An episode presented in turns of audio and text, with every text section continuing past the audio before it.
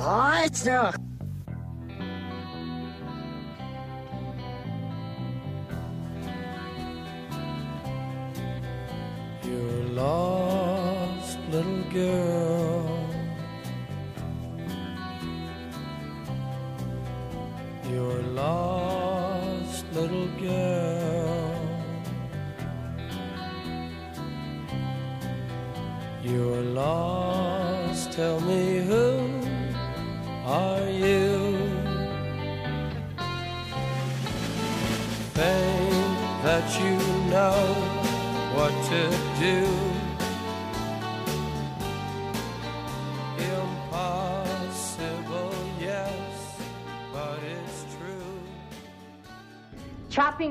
inside.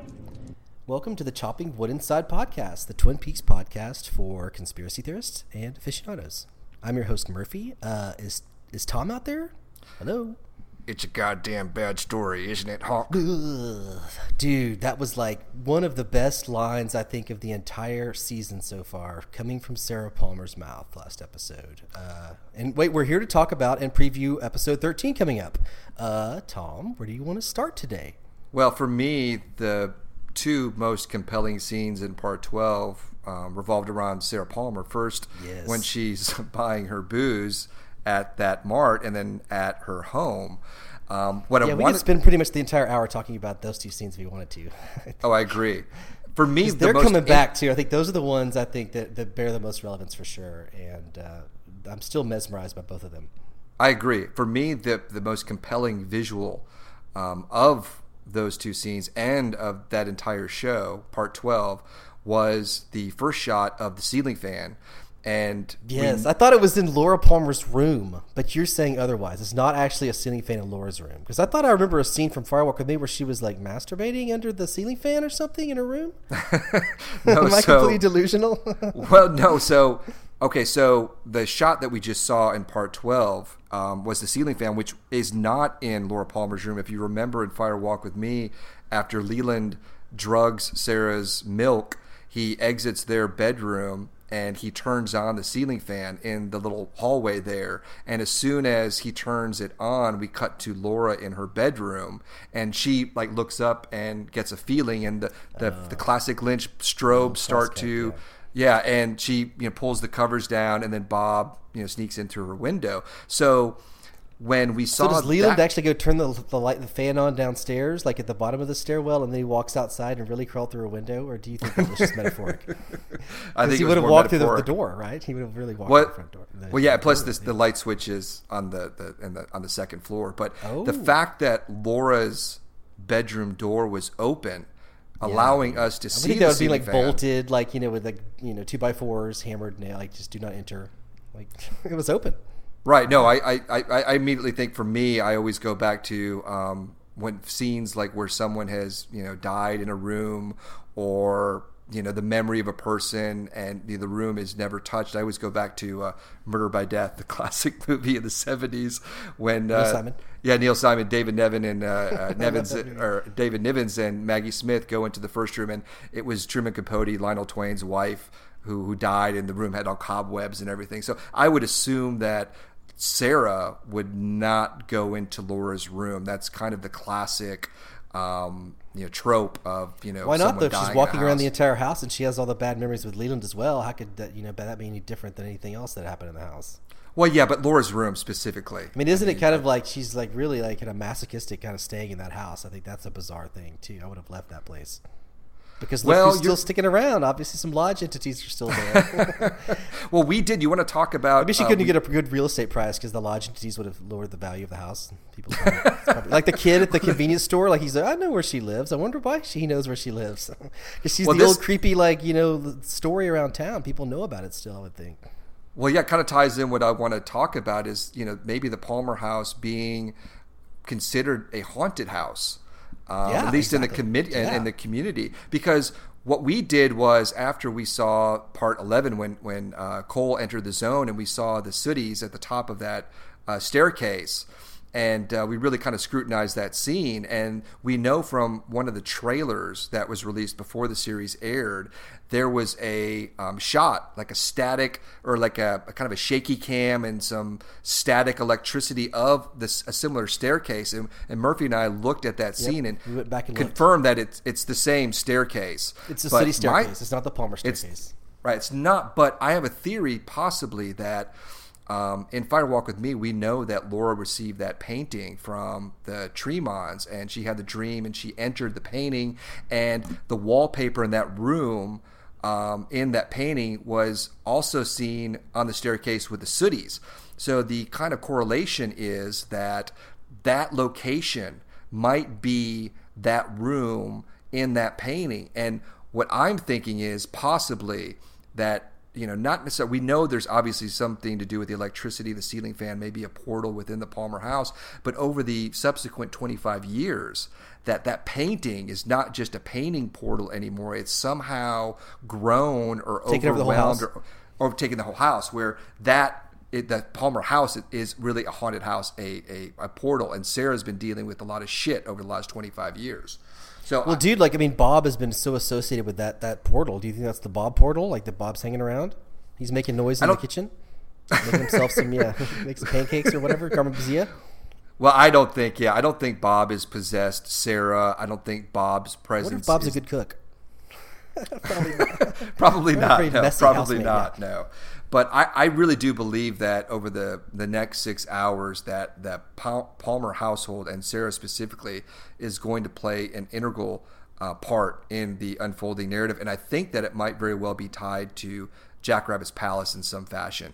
I think that there's going to be really some big connection um, with with her character and maybe the return of Cooper and Laura um, revolving around that house and what I want to know specifically is that when Briggs, Major Briggs, entered the zone and was hibernating there, and when Hastings and Ruth entered it, did it look like you know that room that we saw with the staircase, or when it was in, you know infested or overtaken by the sooties, that it was somehow changed?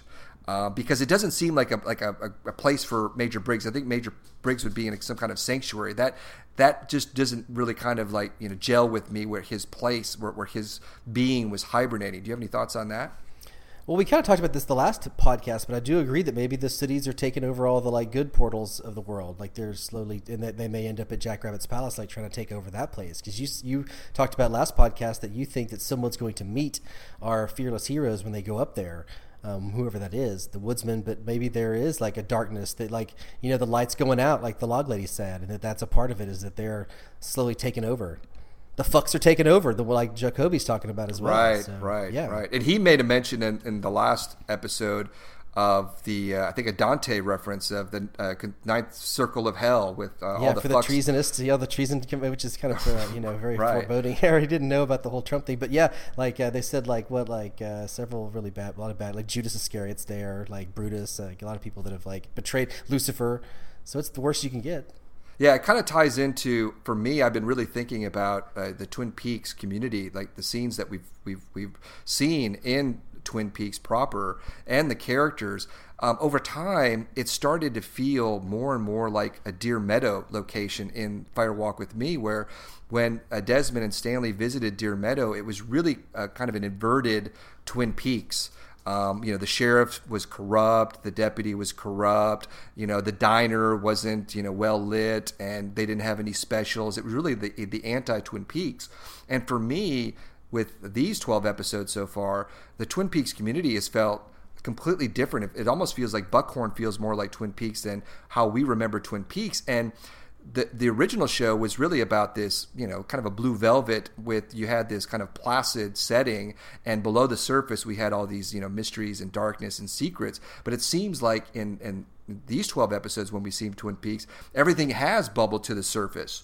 And something like uh, Jacoby, like in some of the characters, like Jacoby even said in the original series, he was a, like, I'm a terrible person, Agent Cooper. I'm a very selfish man. But now we see Jacoby. He's actually like, you know, I'm not saying he's selfless, but he's actually like calling out the hypocrisies of our time, a la, you know, uh, Howard Beale and, and Network. He's had a change of character, just like Nadine is no longer seemingly a nutcase. She seems like you know, like she's well adjusted. She's visionary her, CEO. Yeah, she's got her own company. Yeah, so, so. I'm just saying there's there's a topsy turviness um, to the Twin Peaks community, and I think it's all related to the events that we're we're seeing. I'm not saying that it's an alternate timeline, but I think what's going to happen is is that the narrative comes towards conclusion um, with maybe the return of Laura Palmer and Agent Cooper, that the town will start to feel more like Twin Peaks. I think that, that it's it's the, the, it's out of balance. You know, Koyana, Koyana Koyaanisqatsi, life out of balance. And I think that, like what the log lady said that you mentioned, the glow is fading.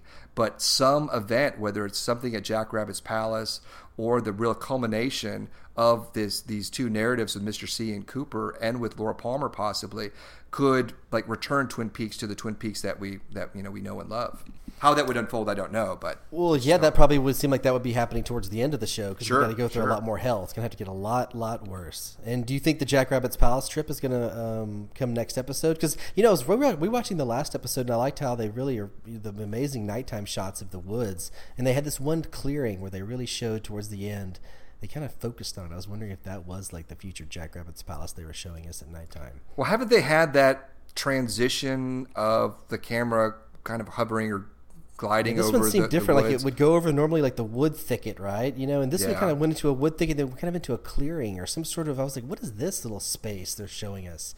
Like, and I don't remember ever seeing that before. So I was wondering if maybe some visual clues were we're not seeing because you really have to be because you're out in LA and like the show comes on and it's still daytime. You have to be in a pitch dark room to see some of the details. Uh, there, and I also, I'm often like too eager, and I watch it before, so I can't see all these things until like third viewing. But yeah, those the, the, that space interests me. Do you think we're going to see Jackrabbit's Palace uh, next episode? No, I don't. I think that, and I thought last week that we would maybe uh, set off for Jackrabbit's Palace. Obviously, we didn't even see. Yeah, pushing it way back. So is it going to be like the final set piece? You know what I mean? Like the final entry point where like all these guys are going to go, like the basically the humans, like the sheriff department and Bobby and all of them are going to go up there, and there's going to be some sort of culminative, huge set piece scene at Jackrabbit's Palace towards the end of the series. No, I think it'll be part 14. I, I think now that part 13, uh, they very well you may say it so convincingly. Off. I believe you, but then we keep you keep pushing it back. Like I'm not. Really well, I know nothing, right? I yeah. know, but I'm just like speculating. But I think just the, the since we haven't seen Mr. For really three episodes now, and we only had one brief scene of Cooper last episode getting hit in the head with a baseball by Sonny Jim. Actually, that, the shoulder.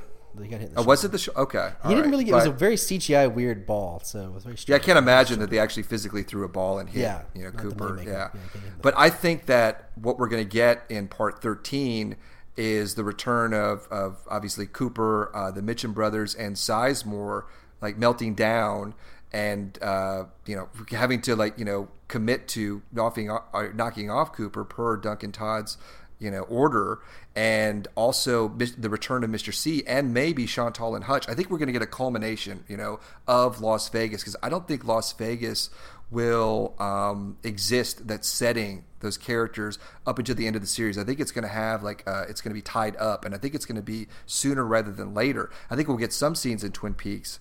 Um, in next, do you episode. think Mr. C is going to show up in Vegas next episode, like to kill Dougie, make no. sure Dougie gets killed this time? Well, so where no, is he think, then? I think he's. Mystery, is he going to pop? That is right. It is. I think. I really think, and we talked about this. You don't agree with kitchen, me, perhaps. I think that. I think Mr. C. Um, he. I, he. I think he's got the coordinates now because I think he is. Whether it's him communicating with Diane, and we'll get into Diane a little bit later, and Cole and Albert.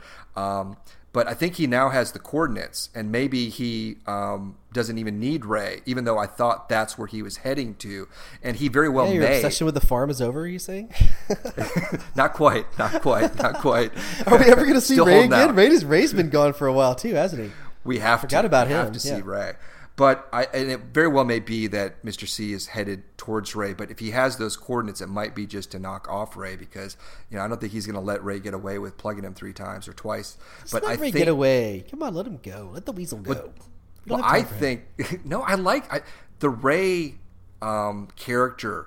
We thought originally he was just some goon that didn't really have any relevance, and the fact that he's playing a, a critical role in the Mister C narrative is for me is fascinating because I didn't even see it coming, and I want to know more. I want to see more. Well, he's tied into. Philip Jeffries, so I want to know more about that because Yeah, we've been led, led, we've been dangled with the Philip Jeffries thing the entire fucking season. So when is that guy going to show up, if ever? And is it going to be the floating uh, head of David Bowie?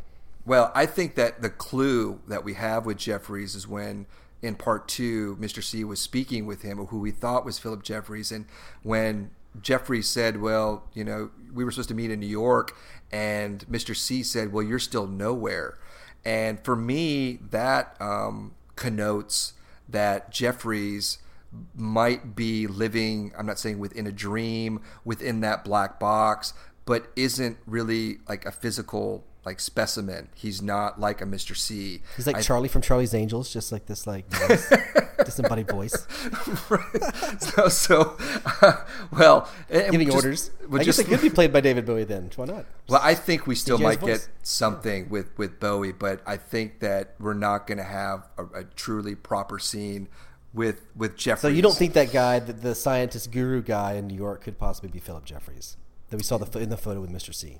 No, I don't. No, I don't. I, I don't think so. I think that's either the billionaire or that Heinrich character who is associated with uh, Hastings' website, possibly. But we don't know. We might not even get. That might be our only callback to New York City. We don't know if we're going to get anything else um, with the glass box. I would think so, but um, I'm not entirely sure. We still only have six hours left. But I would think that that that scene, right? And we talked about this of that we've seen in trailers of uh, Cooper um, driving at night, and he's looking in the rear view mirror, and there's some headlights, and it's got this kind of forebode, foreboding, you know, mood to it. Um, I think, and it, he's wearing this dark suit, and you can, I think you can see the like the FBI lapel and or the American flag. I think that still might be Mr. C. I think Mr. C might. Yeah, you say that, but like one of our fans, I think Frank online was was pointed out that, the, that he didn't have the black eyes. So what do you think about that? I'm not entirely convinced of that. I'm I colorblind, mean, I think guys, so I can't tell this kind of shit. So you guys have to tell me, all right? I I just, yeah, I I just think that um, it just makes sense that those two characters are going to somehow converge in some way, and I think it really like Cooper's. You know, uh, uh, Rain Man like qualities as Chauncey Gardiner is completely tied to um, existing in the same rel- realm as Mr. C, and I think that nothing um, will uh, will snap him out of it um, unless it's some kind of um, uh, help from the Black Lodge, whether it's uh, the One Arm Man or some kind of reconnection with Mister C. Something. I, I think that is somehow tied together. I don't think Dougie's or Cooper's going to somehow just snap to. He hasn't done it in almost ten episodes now. I don't think it's. We've seen all these callbacks to like you know case files, badge, agent, um, being attacked, everything. I just think that he can't because he's existing in the same realm as Mr. C. And I think Mr. C very well may know that. And you would think it would be very easy to off um, Cooper because he's, you know, not Agent Cooper, but he's obviously getting help from the Black Lodge. Yeah, he's got like the magic. Yeah, the White Lodge is helping him, like the Giant or somebody's helping him out and giving him all these clues and the One Arm Man and all that stuff. So Well, you mentioned the giant, and that's something. Uh, another thing that I wanted to to bring up is um, one of the really big mysteries is the Major Briggs scenario, and a how his fingerprints were at 15 previous crime scenes. Not a body. does anyone really care about that anymore? I do. I'm the only person. I still care. But um, no, yeah, go ahead. Sorry. But also the ring, Dougie's wedding ring. That I am found- still very interested in. I don't understand. I think that's got to still play a part, right? And also, like uh, they ran Cooper's fingerprints, like the Las Vegas police guys. Like eventually, those two things are gonna have to do something, right? Plot wise. Possibly, but I think with the ring, and I've really been trying to think about this, the only thing that I've really come up with myself is a connection with the giant in the original series who uh, came to Agent Cooper in the uh, second or the season premiere of, of the second season and uh, offered him the clues and then afterwards took his took Cooper's ring, his pinky ring, and said that he would return it after you know the, these clues like you know veiled themselves to to Cooper and the crime was ultimately solved. So I was thinking since Briggs is really you know, we haven't really seen him on camera other than his disembodied head, but he's played an integral part in, you know, obviously, you know, Jack Rabbit's Palace and could he get nominated for an Emmy for just the disembodied head? If they have a new category for that, okay. yeah, I think he could. but I'm thinking that possibly maybe what what Briggs was doing in the intervening years, uh, time traveling, which he he did in the original series, is acting um, the role of a giant like character, an agent of good, and somehow um, came to Dougie and like took the ring from him. And when he knew that his his uh, sanctuary was being overtaken by the woodsman swallowed the ring, knowing that the police whether the FBI or the Buckhorn police, whoever, who would be on the side of good, would ultimately find it, which would ultimately lead to Cooper. I like that's that theory. that's yeah. the only thing that that's I really a, that's a good explanation that actually makes sense to me. And it's also like noble of, of like you know Briggs. It, it's like a cool storyline. I hope that's true. I hope that's true. Yeah. Well, so yes, we're actually gonna find that out. probably not, right? really, I thought really all it was gonna. I thought we were never gonna find out how the fuck it happened, but that they were gonna just like I think you and I talked about this. Just run. I mean, Janie E. What the? How many Janie E's and Dougies are there that are married in the world? Like, just run it. That that would be a plot point and would get him to the, to Vegas. Um, but I never thought about like actually solving how it got into Briggs' stomach. But I think that's a really compelling theory, Fred. Yeah, I, I, completely agree. You would think that once they got that information that they would, you know, run through the database like marriage licenses of the last, whatever, 30, 40 years. There wouldn't be too many Douglases and Janie E like marriage certificates. I'm thinking like maybe that's the only reason why her, they named her Janie E. They're like, okay, let's name her something really weird, so we, at this point in the plot that they can you know get, identify them easily. Yeah, I agree. And could we know that I think eventually that either the FBI or uh, you would think that the FBI investigation would somehow go to Vegas. We even had the reference in the last episode from Diane's uh, cell phone, her text, Las Vegas, and Albert intercepted it and mentioned it to Cole. But and we also have the Fusco, the detective Fuscos were running these prints. Um, so you would think that these two storylines would somehow uh, get the police or the FBI back to Vegas, but I think it might be another attempt on Cooper's life um, through like Sizemore and or Chantal and Hutch. That there's going to be some other set piece involving another attempt on Cooper's life, and that very well might be the the bridge to the FBI and Cooper, but I still don't think that would snap him out of it because, like I said, I think it's going to be something take something more to snap him out of it, and I also still feel that there might be some kind of tragic like ending with his beautiful home life that he has with with Janie E and, and Sonny Jim. Um, yeah, I'm still I'm still puzzled over how why Mr. C would be leading, trying to lead Cole and Albert to Vegas if there he's going to be he's trying to knock off Dougie in Vegas. Why would he want the feds showing up? I don't know. I mean, does does Mr. C know that Diane's texts are being intercepted by Albert and Cole? We don't know that, and we don't know if there's. I think there's an intermediary acting for Mr. C and, and relaying these. It seems these like messages. he's leading a trap. Though he wants, maybe he's leading a trap for them somehow, right? I It's, mean, it's very it's, Vegas, so. it's very possible. Yeah, it's very possible. Um, but well, it's very um, compelling. I, I mean, going back to the whole question about like what did what did they forget to ask her? You know, and, and we thought you and I were speculating that maybe they didn't. They forgot to ask her about that night with Cooper. You know what happened that night, and I think you've had some interesting theories about that night with Diane. And you want to talk about that a little bit? Well, this was just something that I came up with recently. Is that you know, for me, that scene with Diane and Mr. C, that interrogation scene, was so powerful on so many different levels. And the biggest mystery was that night. What happened that night, and when did it happen? And was it Cooper or was it Mr. C? And the, the, insinuation is it was Mr. C. And I never really subscribed to the notion that it was a sexual assault, but I couldn't really wrap my head around it. But one thing that really like kind of like like like a light bulb over my head just watching that scene again recently was the reference to that night, and I had an instant recall to Lost Highway. If you remember in Lost Highway, there were several instances uh, with the Pete Dayton storyline, who was played by Balthazar Getty, who plays Red in this new series, of that night when um, when like he something happened that course or correlated with Bill Pullman's character Fred Madison, them switching places, and no one would ever answer what that night meant, whether it was Pete Dayton's parents or Pete Dayton's girlfriend. Gary Busey wouldn't even talk about it. Right. So no one would talk, but something big, and it was this mystery, and you, you knew it was tied to the mystery man. So I was thinking, okay, so let's let's apply that logic to um, Diane and Mr. C. So the first thing that popped into my head was, okay, what if possibly that this was 97? Say, like, you know, six, seven years after the events of the original series, and Mr. C showed up to Diane's place. They were probably in communication. And the idea of manufacturing Dougie, we know that that probably took place around 97 because there were no records of Dougie prior to that. What if Mr. C knew that he needed to manufacture Dougie. We don't know the, the details surrounding that, but what if he somehow needed like his trusted ally, Diane, to somehow help him facilitate that and something or to take happened. part in a ritual you're thinking about that as well Yeah, like tying it back into the old like secret history of twin peaks stuff with jack parsons and all that Yeah. So another, uh, I've got a lot of like you know useless information, and, and another scene that uh, another reminder was a scene in a film called uh, Angel Heart. Um, and I won't go into details about the plot, but there's there's a scene where there really is like a character who needs another person to switch identities to thwart like the devil's contract because he sold his soul. Mickey and, Rourke.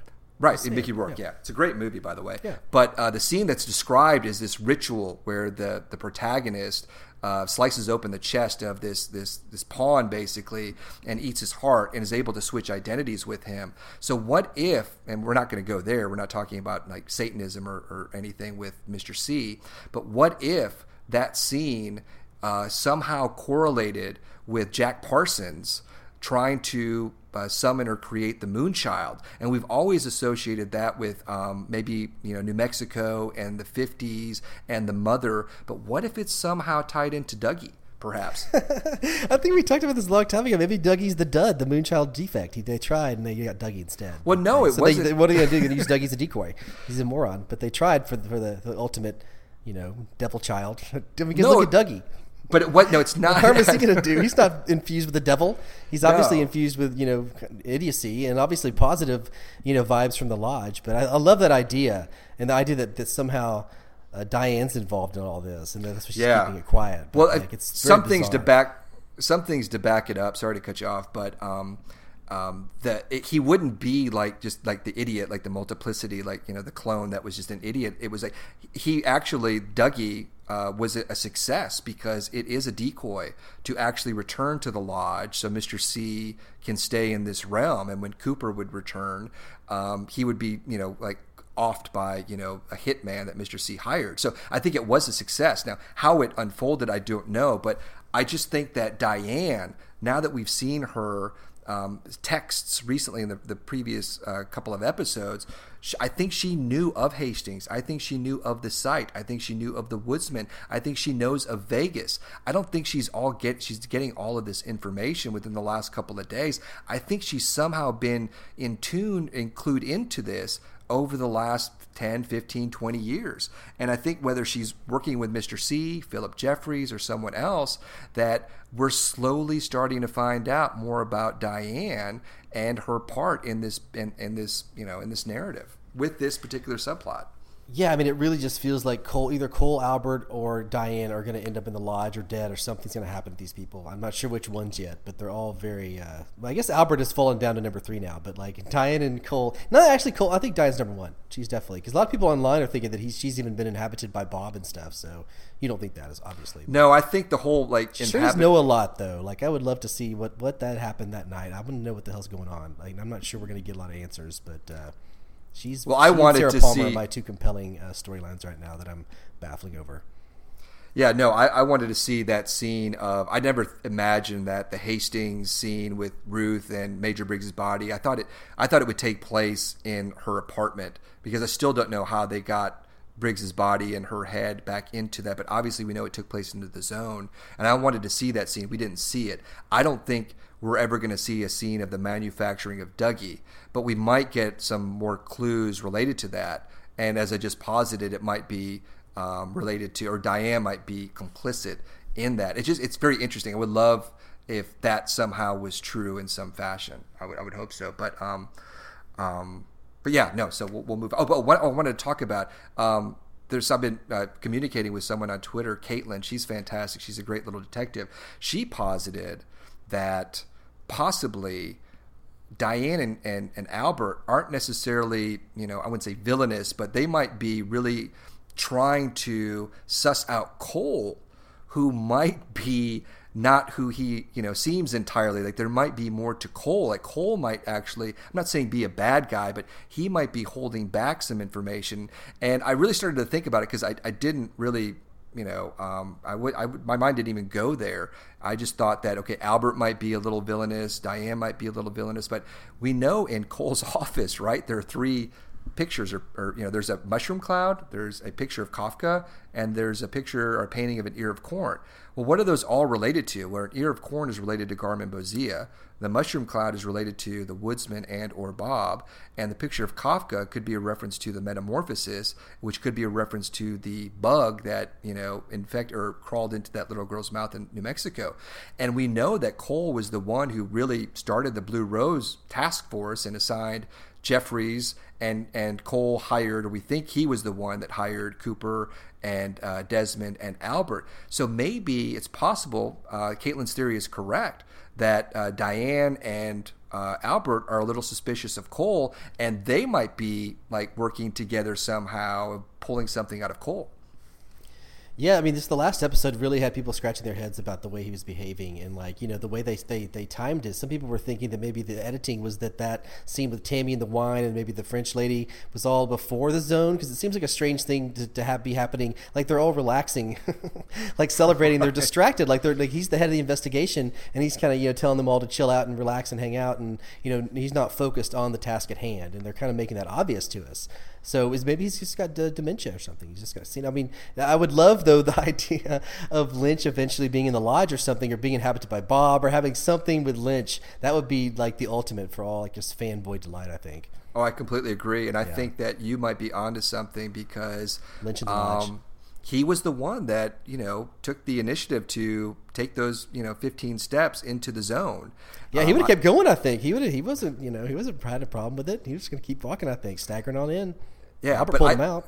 But uh, that that triangle between Cole, Albert, and Diane is very, and obviously Tammy's a part of it too, and she might actually be the actual like victim out of you know the four of them possibly. She was framed in part twelve. Yeah, there was some foreboding with the Dra- yeah the and Drapes and the Laura Palmery kind of like she's maybe doomed somehow. Well, we know that you know Albert even said out of like Desmond, Cooper, and Albert, he's and Jeffries, he's the only one who you know hasn't disappeared, and now here we have Tammy, who is initiated into the Blue Rose Task Force.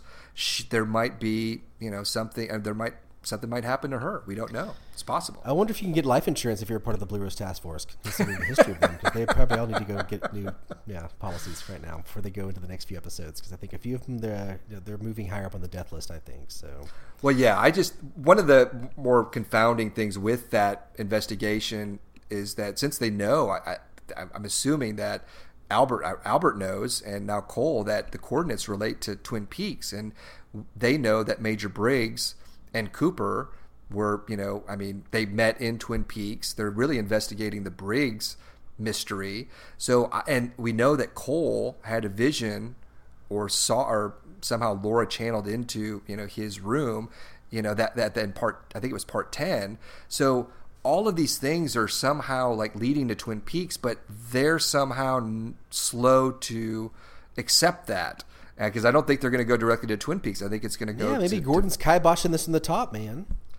Well, yeah, I mean, it's. I mean, I, it was something new. I want to know. Like, here's another side question: Who the yeah. fuck sent Miriam the blue roses? Somebody know, from Project Blue Book? you said ghost from the other lodge. I think they're purple. those look blue to me. I, I, people on Twitter think some. I think you know what it is. Is they're like, oh, if you're on an iPad, it looks purple. If you're on like a smart TV with a high definition or whatever, it looks blue. So it looks really blue to me. Well, yeah, I think for me, it's more of the purple's uh, very odd as well. Why purple? Come on, who sent these? Who sent Miriam the weird colored roses? I want to know. I think it's more of like a visual motif. We've seen any number of like you know uh, roses, flower patterns on you know people's outfits. We've seen a blue rose in the purple room. Um, so I, I, for me, it doesn't hold any really significance.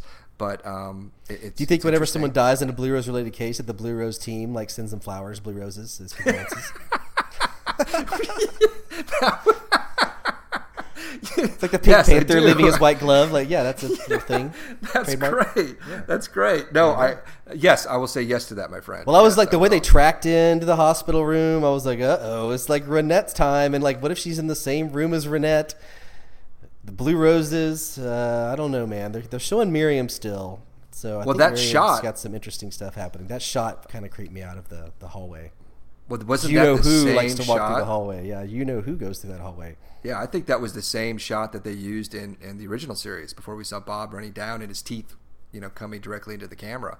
That I mean, I think it was that they re they've reused the transition or the establishing shot of the Great Northern at night, which I, I'm 100% certain was uh, establishing shot from the original series. Um, so there's been a couple of instances of that, but I also think that in the last episode we had two um, uh, well, one real kind of, well, I'm saying musical cue, like sound design cues from Fire Walk with Me, and one was right before Diane said "Let's rock," which is a great moment. so good. Oh, it was so good. And then the other one was when Sarah Palmer was freaking out with the uh, turkey jerky and the beef jerky. That was uh, The albatross beef jerky, which is the weirdest name for any beef jerky. So I think there there might be some clue in that. Go talk. You you mentioned that earlier to me on the Well, phone. I mean, I. I think someone else, people have looked at obviously what is the albatross? That doesn't mean anything. An albatross is like a psych, you know, it's like some sort of like mental illness that you think is a curse. You know, the albatross around your neck, and that's kind of a symbolic of what Sarah's going through. It's like the you know the mental illness is like actually real for her because you know Bob is not in her head. She really had all this these horrors going on, and she feels like it's a curse, and it just feels like maybe that is what triggered her. I don't know, but um, it was interesting to see a, a jerky company named Albatross because that's that's definitely something that Frost or Lynch put in there. Yeah, I just I always you know the, the Sarah Palmer is very similar to the Log Lady. Obviously, the Log Lady is a seer, or some or her her log is a seer, and she just you know kind of communicates the relays the messages.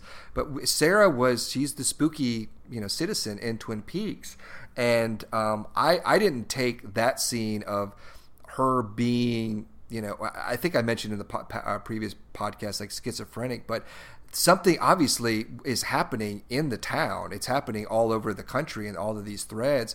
And I just think that she is in tune, but she's been numbing herself for so many years with alcohol. But when in part two, when we first saw her, it was very curious that her introduction, the first time we saw her, was right after Cooper was careening through space, falling through space at, you know, whatever, a billion miles an hour or whatever. And we see Sarah Palmer at that point, and she's like numbing herself again with booze. She's watching, you know, animals, you know, uh, rip each other apart. But then it seemed, at least for me, that she felt something and she kind of like you know just kind of you know, rose up not rose up but she kind of just like you know looked up. And i thought that she was going to go get up and walk up the stairs or i thought maybe cooper was going to actually appear on the staircase and that's where he was going to come out. But i think that was the trigger point for her for all of these events. Like it's a goddamn bad story isn't it hawk? Something that moment related to cooper and the events somehow she was able to you know somehow you know get a message Well, maybe she heard the the painting the painting shake on the wall upstairs, like we heard the bottle shaking in her kitchen. well no i mean i think that's Really, we've been talking about this for a long time. Maybe actually since that episode, for like ten episodes essentially or nine, that something's going to come bursting through that, that that painting, which is a portal, and you go down those stairs. Um, well that's going to happen. no I, I what i personally I think maybe that's already happened. it's already off camera. They're already eating pancakes and garmonbozia in the kitchen. So they, like you said, taking over the whole house at this point. Well, what I think is going to happen basically is that when the Vegas storyline comes to a head, um, with possibly another attempt on Cooper's life, and obviously I don't think he's going to die. I think, and I don't think he's going to wake up, but I think he's going to be visited by the one-armed man again and led into either the Black Lodge or some, probably that. And he'll go on a little mini journey which will will I think snap him out of it. I think that's what will do it. I think after maybe he loses his wife, everything in Vegas comes to a head. Like I said, Cooper is going. Maybe Sizemore actually kills Janie E on accident. Maybe Janie is to die because she never finds out that Cooper turns into Cooper. So perhaps she, you're right that she, that's going to trigger, or she's that's something bad is going to happen. well, we know that you know Cooper assassin's bullet, stray bullet. Never had any success. Every woman that he's ever loved has had a tragic ending. So it makes sense that it would happen again, uh, possibly with Janie E. But lead, I'm Yeah, trying to correlate the we saw 'em. portal with the the They're Sarah the happiest Palmer they've home. ever been last time we saw them. That means something bad's going to happen, probably. What? I, yeah, of course. I think you're right. Yeah, but I think that that painting, I think that um, it's related somehow to um, the zone, perhaps where we saw the sooties. But I think that the one armed man is going to lead Cooper into another journey. He's going to snap out of it, and and then he'll spend the next like you know four hours, four episodes or whatever on his journey to I think somehow connect with Laura Palmer because that'll connect to Leland's message in part two to find Laura because that really is I think an integral part to his his narrative of, of trying to somehow thwart Mr. C's plans is Laura is the connective tissue with that. And that was the clue from Leland. And he's going to remember that. We know that even Dougie remembered um, the line that Laura said to him, You can go out now, when Jade said it to him in part three, I believe. So I think he's going to have a flashback to that Laura. Something's going to snap him out of it, whether it's the help from the one armed man to somehow connect with Laura, who I think might be existing in a Dougie like world.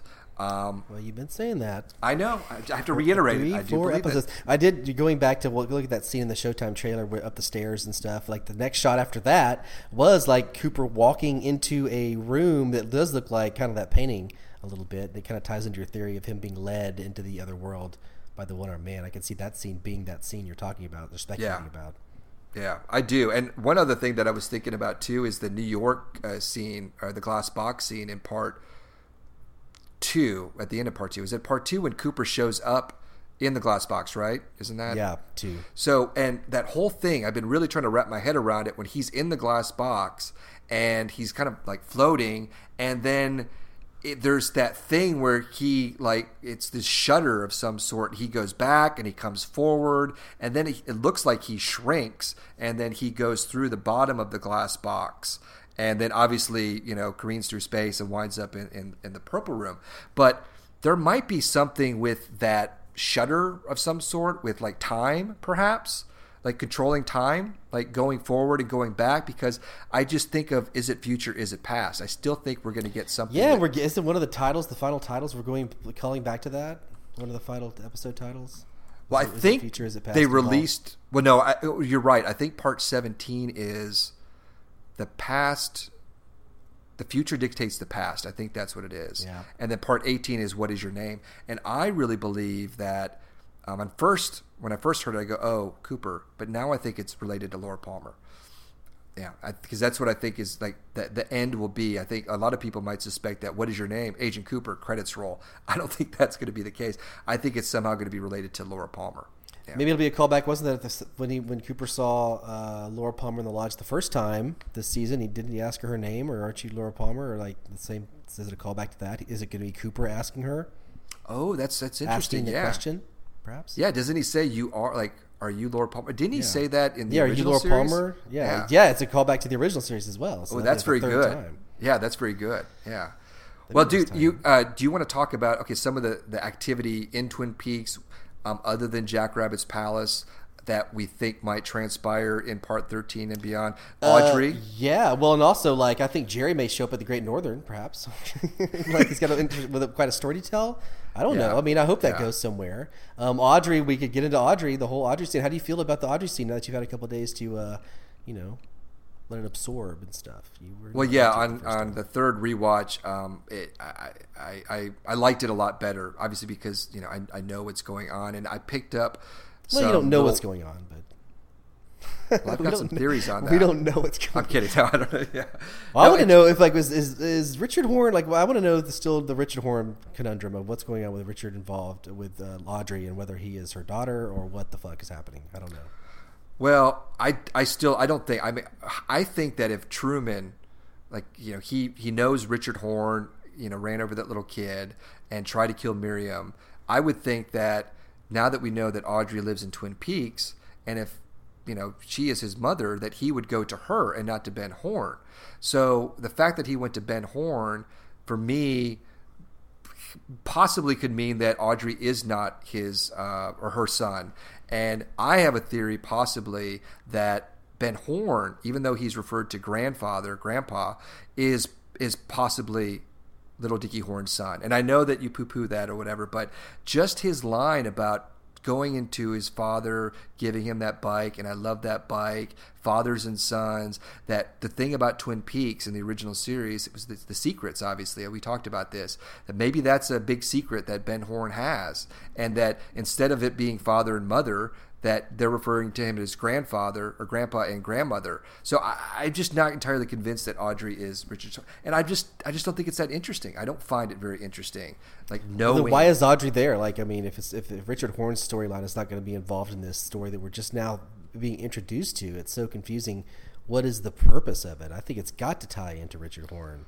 But that isn't really the most compelling thing about Twin Peaks is the Richard Horne character um, and who his lineage is, and he's on the run right now. It's not the most. Yeah, maybe he's just gone. That's it, right?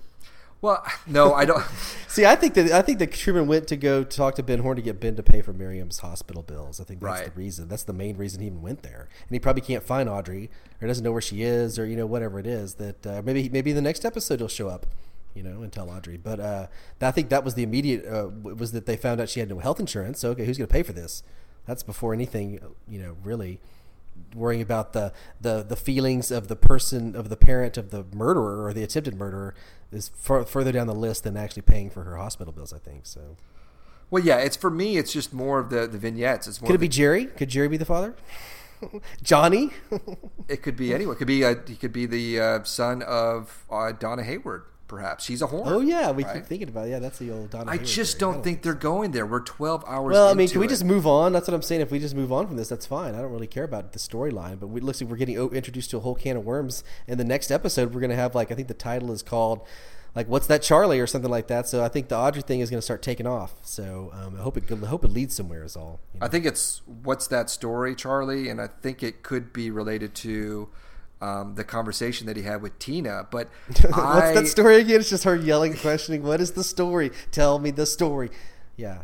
Yeah, I just don't really find it very compelling, and I would be surprised at all if that title is not a reference to that Charlie character and is in reference to something else completely. Uh, I, I, do think that we're going to get more scenes with the Charlie character and Audrey, but I just don't know how it ties into the the narrative. I mean, even like Ben Horne, Jerry Horne, Dr. Jacoby, Shelley, um, uh, you know Norma, Nadine. We haven't seen Big Ed yet. James, who we've only seen the one time. We don't have very we don't have compelling storylines for these characters. It's really just been color. It's been these little vignettes, and that's why I don't think we're going to get like any big epiphany of like you know little Dickie Horne is the is the son of you know Audrey of Ben of Jerry of Johnny and this big revelatory moment. I don't think it really means or it, it is is is tied into these plot threads. I don't think it's compelling. I don't think that they're. I think they're just showing the shades of these characters 25 years later. Do you think and, the Twin Peaks Police Department will also just drop it because it's just like me? Who cares? Well, I mean, on the job anyway. I think, that, I think they that, seem to let a lot of crimes go, so I think maybe they'll just let it go. Doesn't yeah, but isn't it interesting that we? What about you, Laura Palmer? Let's go to Jack Rabbit's palace. well, you thought maybe he left the state and they get it's someone else's problem, right? Possibly, but I don't think we're going to go there. But you thought that they really had dropped the ball on the investigation. That Andy had dropped the ball. There was no reference to Miriam's uh, assault um, or another reference to the hit and run. And then all of a sudden, in this last episode, Truman's got all the information. It was like he was doing all this legwork and we never saw it. He just comes to Ben Horne, tells him the whole story, and that's it. So that also kind of feeds into a lot of stuff is happening like off camera, and I don't think it's as compelling or as uh, or built into the narrative. That's why I don't but think. think like the Twin Peaks department, the police department is kind of falling. I mean, obviously it's like not, it's not doing a great job, um, and I, it was interesting to see how. Uh, uh, Sarah Palmer answered the door when she's like, "Oh, Hawk," you know what I mean? Right. So she doesn't seem to have much respect for the police department. I think the police department is like kind of, uh, you know, not doing so great, and I think that's supposed to be obvious. Well, it's tied into my theory, like I said earlier about um, the Deer Meadow, is that there's something off. We've known that there's something off about Twin Peaks, and um, I think that we're seeing shades of this in any number of scenarios with characters. It's not the Twin Peaks that we and it makes sense after 25 years. But I think there's a real a, a good reason that we're uh, seeing these characters in these you know scenarios and dealing with these like storylines and the fact that they're not really tied into the big narrative which really is the you know Mr. C and Cooper and Briggs um, plot threads there isn't anything really really really compelling happening in Twin Peaks tied to that other than the return of all of these plot threads we're just seeing these scenes unfold like a James Joycean novel. We're just seeing these little vignettes, and it's interesting. And I'm glad that we are seeing. But I don't think we're going to have all these these little like you know character mentions the tinas the pauls the chucks the angelas the, the people the sparkle queens at the roadhouse. We're, we're not going to get any big like you know it's not going to be tied together. Like trick's mention of someone running him off the road we're not going to get a scene of that. Like, I know people are speculating like crazy. I mean, it almost seems like Lynch one day got like 12 different uh, booths at the Roadhouse and just had 12 different couples, 12 different conversations, just said, improvise. I don't care what you say. And so he just went and filmed them all and just picked the best ones, and they don't mean anything. They're just color. This is Lynch. David Lynch loves a continuing story, and I think that having carte blanche, that what he's doing is is that he's creating all of these scenes, all of these characters, and some of them are going to tie together, and some of them are just little like ideas that he has, things that like you know are not necessarily built into the narrative, but are compelling to him. And I think that's what he would have done if Mulholland Drive was turned into a TV series. I think we would have had all kinds of scenes with the the the uh, tenants of that uh, whatever that complex that Betty's character um, lived at. We would have gone off on these little tangents, and it would have been these rabbit holes that we would have gone down and not solved any mysteries, uh, solved like individual mysteries. And I think that's what we're getting here. This is where Lynch is like evolved as an artist, and I think people are having a, I'm gonna say a hard time with it because it's well, unconventional. making us wait for 13, 14, 15 episodes, 16, who knows how many episodes. Well, even with the compelling aspects of, of, the narrative, but even some of these little uh, superfluous scenes I just don't think that we're going to get any concrete answers. Well, here's the question: like, okay, of all the of all the main Twin Peaks characters that are out in the world that are not in Twin Peaks, which ones will actually cross Twin Peaks county city line or whatever and end up in Twin Peaks? Of all the ones that are out there, you mean outside? Mr. C? Yes. Dean? Yes. FBI. Hutch? Uh, yes, because Hutch's got a scene with Bobby. We know from Comic Con, right? Chantal, think Chantal will make it?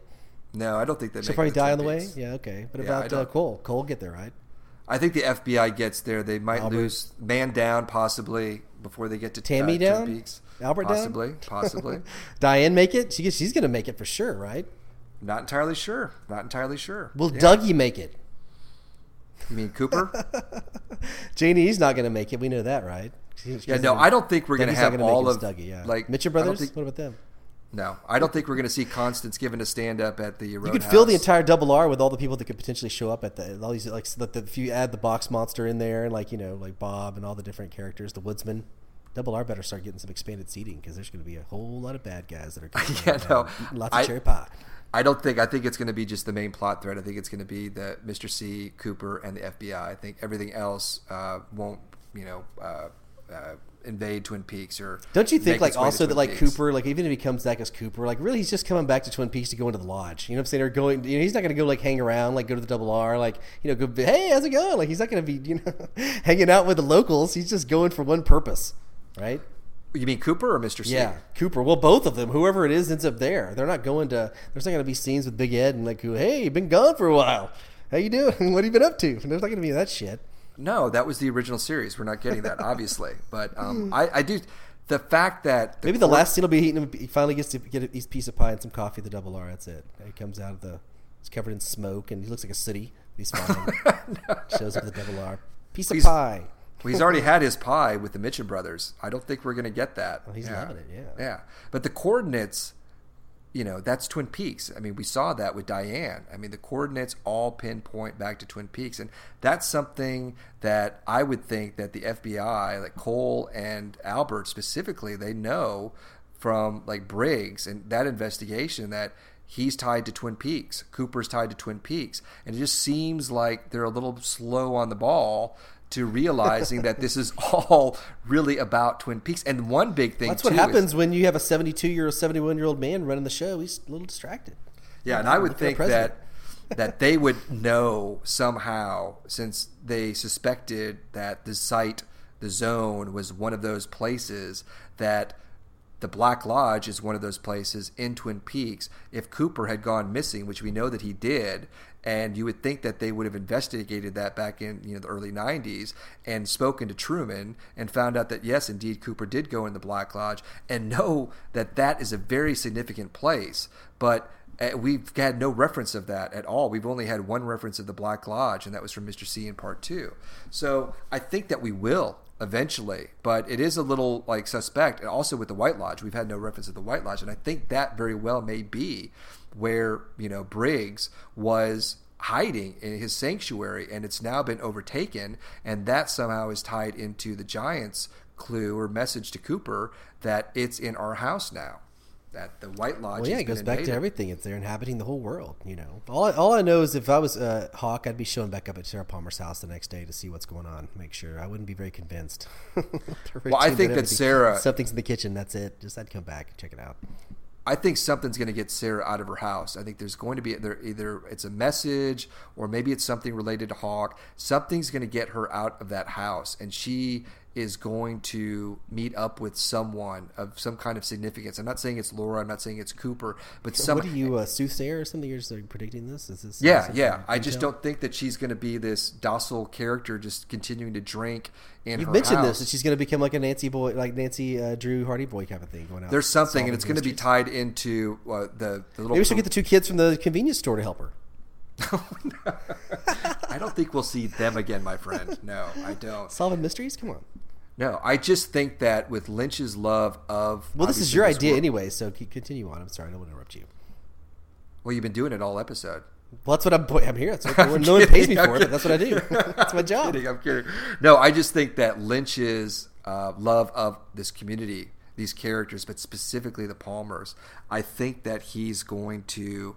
Now that we had Sarah, we've had uh, Sarah reintroduced here in part 12. We've had numerous references to Laura. We've seen Leland, that they are going to become more of an integral part of these final six episodes. Because for me, I believe that is the core of like Lynch's love of Twin Peaks is Laura Palmer herself and her story and the tragic characters of Leland and Sarah. And they are. I mean, Leland was possessed by Bob. Sarah obviously was in denial for so many years.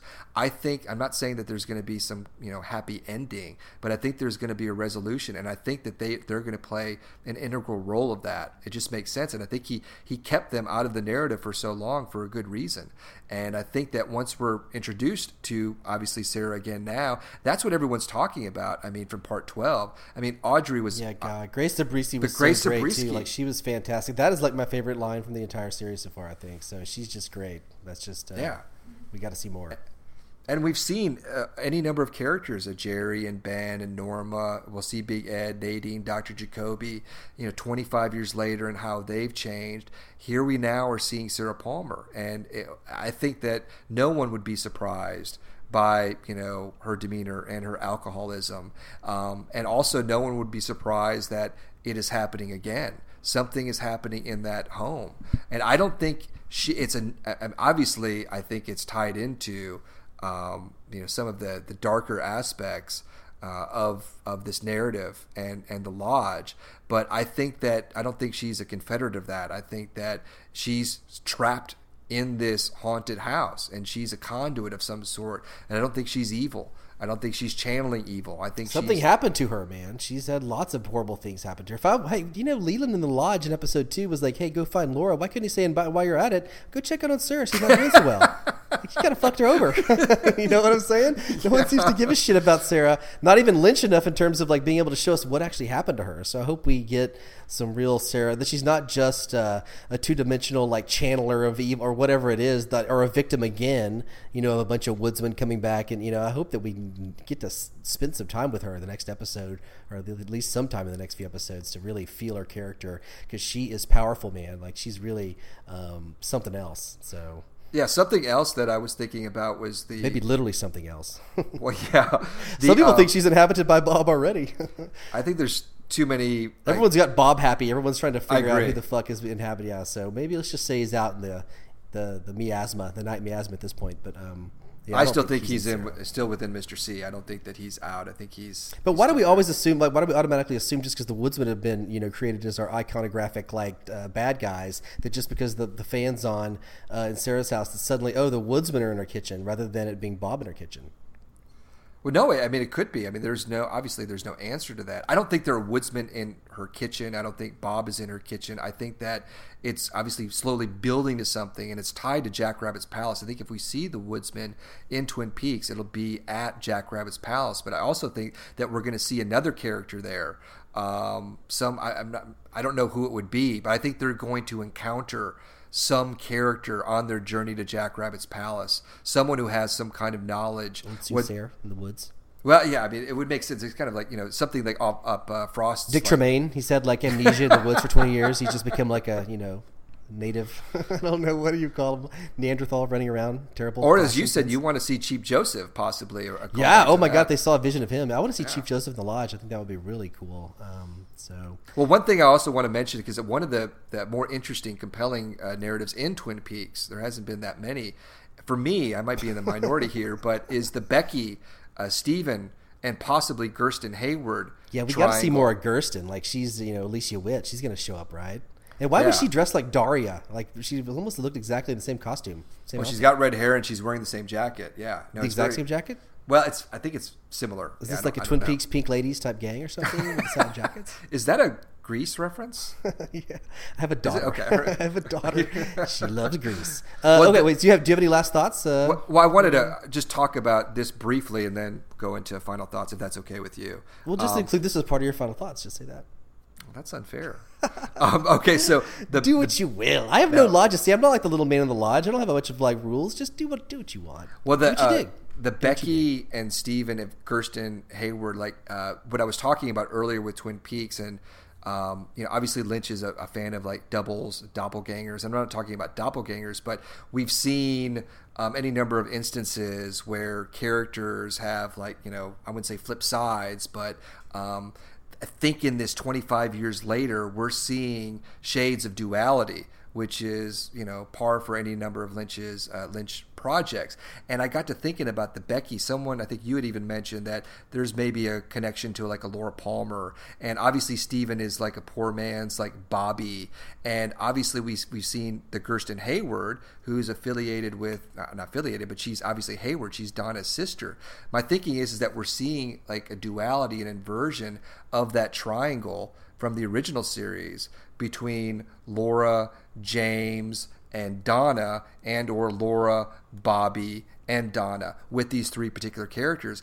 And I think there would be a uh, there would be um, some interesting, you know, revelations if they were able to go into that um, storyline. But there's just they just they haven't. They, we haven't spent too many time with these characters. We've only seen Gersten Hayward one time. We we just don't know a lot about their uh, Becky and Steven's relationship other than you know physical abuse and drug abuse. So Maybe I'm hop- Gersten was included to somehow tie back to Donna, then reveal that Donna is the I mother of Dickie Horne. Yeah, that's the one storyline possibility. Yeah. that I think we might get some like narrative momentum within Twin Peaks, and I'm hoping because I do find it interesting, and I also think that uh, we're going to get some more Carl Rodd here soon, and I think he is going to play uh, some kind of role. I'm not. We were talking about Briggs with the Giant.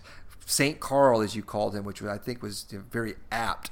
I think that you know he's going to play some kind of role when the shit comes down after Jack Rabbit's palace, like either keeping the peace or somehow acting as you know a conduit or uh, like I said, like an empath before. He's going to play some kind of integral role of keeping the shit together because I think he is akin to a log lady, and we know that he was with her in the Secret History of Twin Peaks when you know she went missing. He went missing as well, along with a third person. So I just hope he doesn't get too Carl close to the fire. I agree he's going to end up going up there, or going up to Jack Rabbit's palace, or being some sort of connector that's really important. But he looks so much like a woodsman. You know what I mean? Like slap a slap a woodsman hat on him, like put some soot on him. I hope he doesn't get to go to the other side. But I think maybe he'll like maybe die. I mean, I think I can see him giving his life. Uh, we keep thinking someone's going to die. Uh, maybe Cole, maybe him, but I think he's a he's definitely going to be a, a key person in the next. Yeah, I think uh, Cole will live. I think it would either be Albert, Diane, or Tammy of the the Blue Rose Task Force team. Well, all right. Do you have another thought? And now are we are we at finally at to your final thought? That was, that my your final, final thought? That was That was my it? final thought. Yeah. I mean, I, I could keep going, but let's wrap it up. Well, yeah. All right. Well, we'll we're going to do another episode in a couple days uh, when we finally watch episode 13 or part 13. In the meantime, you guys can send us your questions, your feedback, your comments, all your ideas to choppingwoodinside at gmail.com or you can uh, connect to it with us on Twitter or Facebook. Um, you can also find us on iTunes, SoundCloud, uh, Podcast Addict, a bunch of other platforms. So uh, until next time, thanks for tuning in.